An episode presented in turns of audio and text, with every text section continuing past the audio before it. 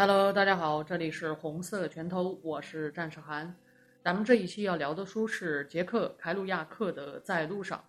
这是本1957年出的书啊，有些年头，相信资深文青应该都读过，非常的传奇。作者捷克凯鲁亚克是美国垮掉的一代的代表人物，那这本书《在路上》也是垮掉的一代的经典代表作品。咱们都知道啊，读一本书或者看任何形式的作品，咱们都不能单看作品所表达的东西，这更多的得是看作品的创作者他的个人信息、个人风格，以及创作这部作品时所处的社会环境。那聊在路上，咱们就得聊一聊美国40、50年代最火的一个文学流派——垮掉的一代。如果在百科上面搜索“垮掉的一代”啊，大多可以得到这样的解释。在二战后，美国形成了一批以年轻的颓废的诗人、作家、骗徒、同性恋者、吸毒者组成的集合体。这群人的行为风格就是抽烟、酗酒、飞叶子，从美国东部背包流浪到美国西部。这是非常中式教科书般的解释啊！如果你在中学课堂里偷读垮掉的一代的书籍，那我估计你会被老师指责是大逆不道、不伦不类。从当时的历史背景来看啊，二战后美国进入了冷战危机、古巴导弹危机，很多左翼作家被捕，制霸文坛的就只有两种风格，一种是以南方为主的传统风，一种是犹太风。犹太风也是非常传统的文学风格，而垮掉的一代，他们就是完全的反传统，就反一切框架、理论、套路，非常的扎眼啊。垮掉的一代后来也是美国后现代主义最重要的一个分支。二战后的美国在一个看似和平的环境下，大家都处于一种消费主义、享乐主义至上的风气。那当然呢，现在哪儿都是消费主义至上，但是在那样一个文明、自由、民主程度还远远没有现在开化的美国，就那么大一个移民国家，资本主义下的种族啊、阶级矛盾都暴露出来。而垮掉的一代，他们是一群中产阶级的知识分子，就那么一群中产分子，他们站出来要关心弱势群体，他们把目光投向黑人、同性恋、南方农场打工仔以及墨西哥这些尖锐的话题。就我一个读者啊，来读他们的内容，就抛开什么教科书般的解释啊，垮掉的一代，他们并不是一群丧到只剩负能量的年轻人。相反，在那样的年代，他们站出来反对理性，反对金字塔下的传统，反对纸醉金迷下的压抑。其实他们是想寻找一种新的精神出口，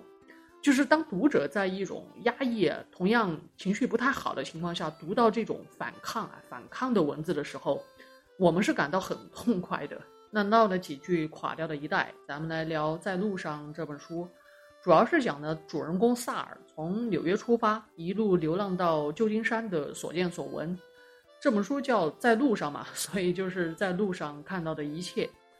萨尔就是作者凯鲁亚克本人，因为这本书写的就是他在7年的流浪过程当中看到的一切。在这期间，他遇到的一个神一般的精神导师，一个修炼东方禅宗的男人迪安。迪安也是一个真实人物啊，也算是垮掉的一代的代表。萨尔也是当初的凯鲁亚克，从纽约出发。纽约在美国的东海岸，东海岸一直是政治经济的中心，就从一个金融金字塔最严肃的地方出发，一直从东到西跨越整个美国，到了北加州的旧金山 San Francisco， 大家眼中的统治之乡。大街小巷牵手亲吻的男同胞都非常的和谐，在这里举办的 LGBT 活动，就游行一次就能刷爆一次网络。旧金山还有全美最早的唐人街，因为在西海岸嘛，可能当初漂洋过海来的东方人是把旧金山当作最早最快接触到的落地点之一，外来人口非常多。三藩市以前它是个淘金城市，就是很多外来人口来这儿是找金子的，所以它是一个非常典型的移民城市。那移民城市最大的特点是什么？就是包容。旧金山有一家文青都会去朝圣的书店，城市之光。这家书店是当初垮掉的一代的大本营，就凯鲁亚克和同样是垮掉的一代的代表艾伦金斯堡在这儿举行诗会，就是大家晚上在一块儿读诗。艾伦金斯堡也在这儿发表了他的代表作，也是垮掉的一代的经典诗作《嚎叫》。没有读过诗的朋友应该也看过电影《死亡诗社》，就晚上读诗啊，是一种非常浪漫非常爽的体验。我读大学时也和几个朋友啊组织了一个诗社，就大家晚上啊在操场上面读诗，读伟大诗人写的诗，读我们自己写的诗。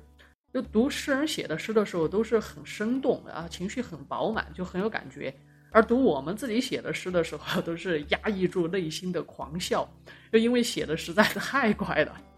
那旧金山在这本书里我是看作整个内容的高潮之地，在从东到西中，萨尔等人的行为艺术就是酒精、大麻、尼古丁和性的放纵。这整个背包流浪中啊，萨尔反复处于一种缺钱的状况，那当然他也没有被金钱捆绑在一个地方，就一直流浪一直往前走，也遇到了爱情，路上的爱情，结识了一个墨西哥女孩，也到了这个女孩的家庭，看到了南方农场打工仔的状况。他也遇到了各种各样的朋友，各种老司机、骗徒、宿醉者、流浪汉、各种女郎，还有他的精神导师迪安。就是迪安从头到尾都是一个很抽空的人，就说的话都很有哲学性，很大一部分都是迪安和萨尔在进行谈话，有一些超脱身体物质上的谈话。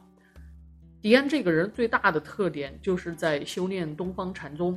所以说的话都很有禅机。就那个年代啊，一部分美国人对东方禅宗都有一种执念，就后来形成的嬉皮士也是在修炼东方禅宗。就咱们挚爱的乔布斯乔帮主也有一阵很迷恋东方禅宗，专门跑去印度修炼来着。这整个背包流浪过程啊，就像是一场心灵之旅。就当你什么都没有的时候，你什么都不怕失去，因为你本来什么也没有，也不用焦虑什么，因为你本来就没有什么事儿非做不可。所以当你一个人的内心是一无所有的时候，就反而才是真正的随遇而安，就反而才是真正的强大。这场精神之旅的最后，萨尔要回到纽约，回到那个现代化的大都市。迪安也有了妻子，他要组织一个家庭。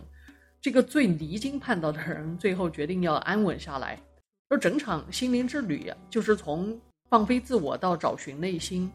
就一个人的诗和远方不是花花世界，而是你个人内心的放荡不羁。再说到作者杰克·凯鲁亚克，在写这本书之前他流浪了7年，然后把自己关在一个屋子里，一台打字机，一长卷没有缝隙的纸，憋了3周，一口气把在路上写完，并且扬言他一字也不改，他要反抗那些传统的套路写作。作为读者，你就像骑上一辆300码的机车，从纽约一口气飙到了旧金山，一刻也不停歇。你遇到了很多人很多事儿，可是具体什么人什么事儿，甚至说了什么话，一个字也记不得。你只是觉得很爽，然后很刺激，你拼命的去追寻那个出口。你根本不用理会那些各种套路的人情世故，你也可以直接把那些什么情商高不高、懂不懂事的油条直接抛在脑后。如果要找嬉皮士和垮掉的一代的相同点，那我看来他们都有些迷恋东方禅宗。垮掉的一代所提倡的虚无、追求内心的自然，和东方宗教里的有些字眼读来有种相同的含义，像佛教里的诸相非相，就我们所处的物质世界都是一片虚无；道教思想里的道法自然，我们要追寻内心，追求自然。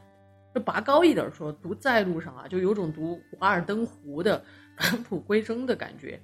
然后反观这个信息爆炸的时代，就我们所要的很多物质欲望，是这个资本社会给我们塑造架空的一个物质体系。我们拼命的给资本家打工，然后用我们的血汗钱去消费那些资本家给我们准备好的物质需求，就反反复复，根本没有什么内心可言。就我就只是在手机上随便刷了几下什么养生保健的信息，然后就天天给我推荐保健品，好像我今天不吃保健品不买保健品我就活不过今天了一样。有些教科书籍的评价把垮掉的一代定义成一群没有责任的丧亲，